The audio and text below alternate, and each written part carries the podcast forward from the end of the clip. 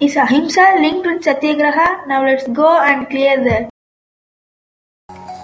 There is a connection between ahimsa and satyagraha. Satyagraha is sometimes used to refer to the whole principle of non-violence, where it is essentially the same as ahimsa, and sometimes used in the marked meaning to refer specifically to direct action that is largely obstructive, for example, in the form of civil disobedience. Gandhi says, It is perhaps clear from the foregoing that without ahimsa it is not possible to seek and find truth.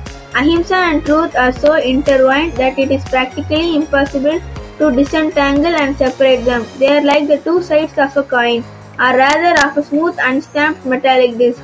Nevertheless, ahimsa is the means, truth is the end. Means to be means but must always be within our reach, and so ahimsa is our supreme duty. Thanks for hearing and wait for the third episode.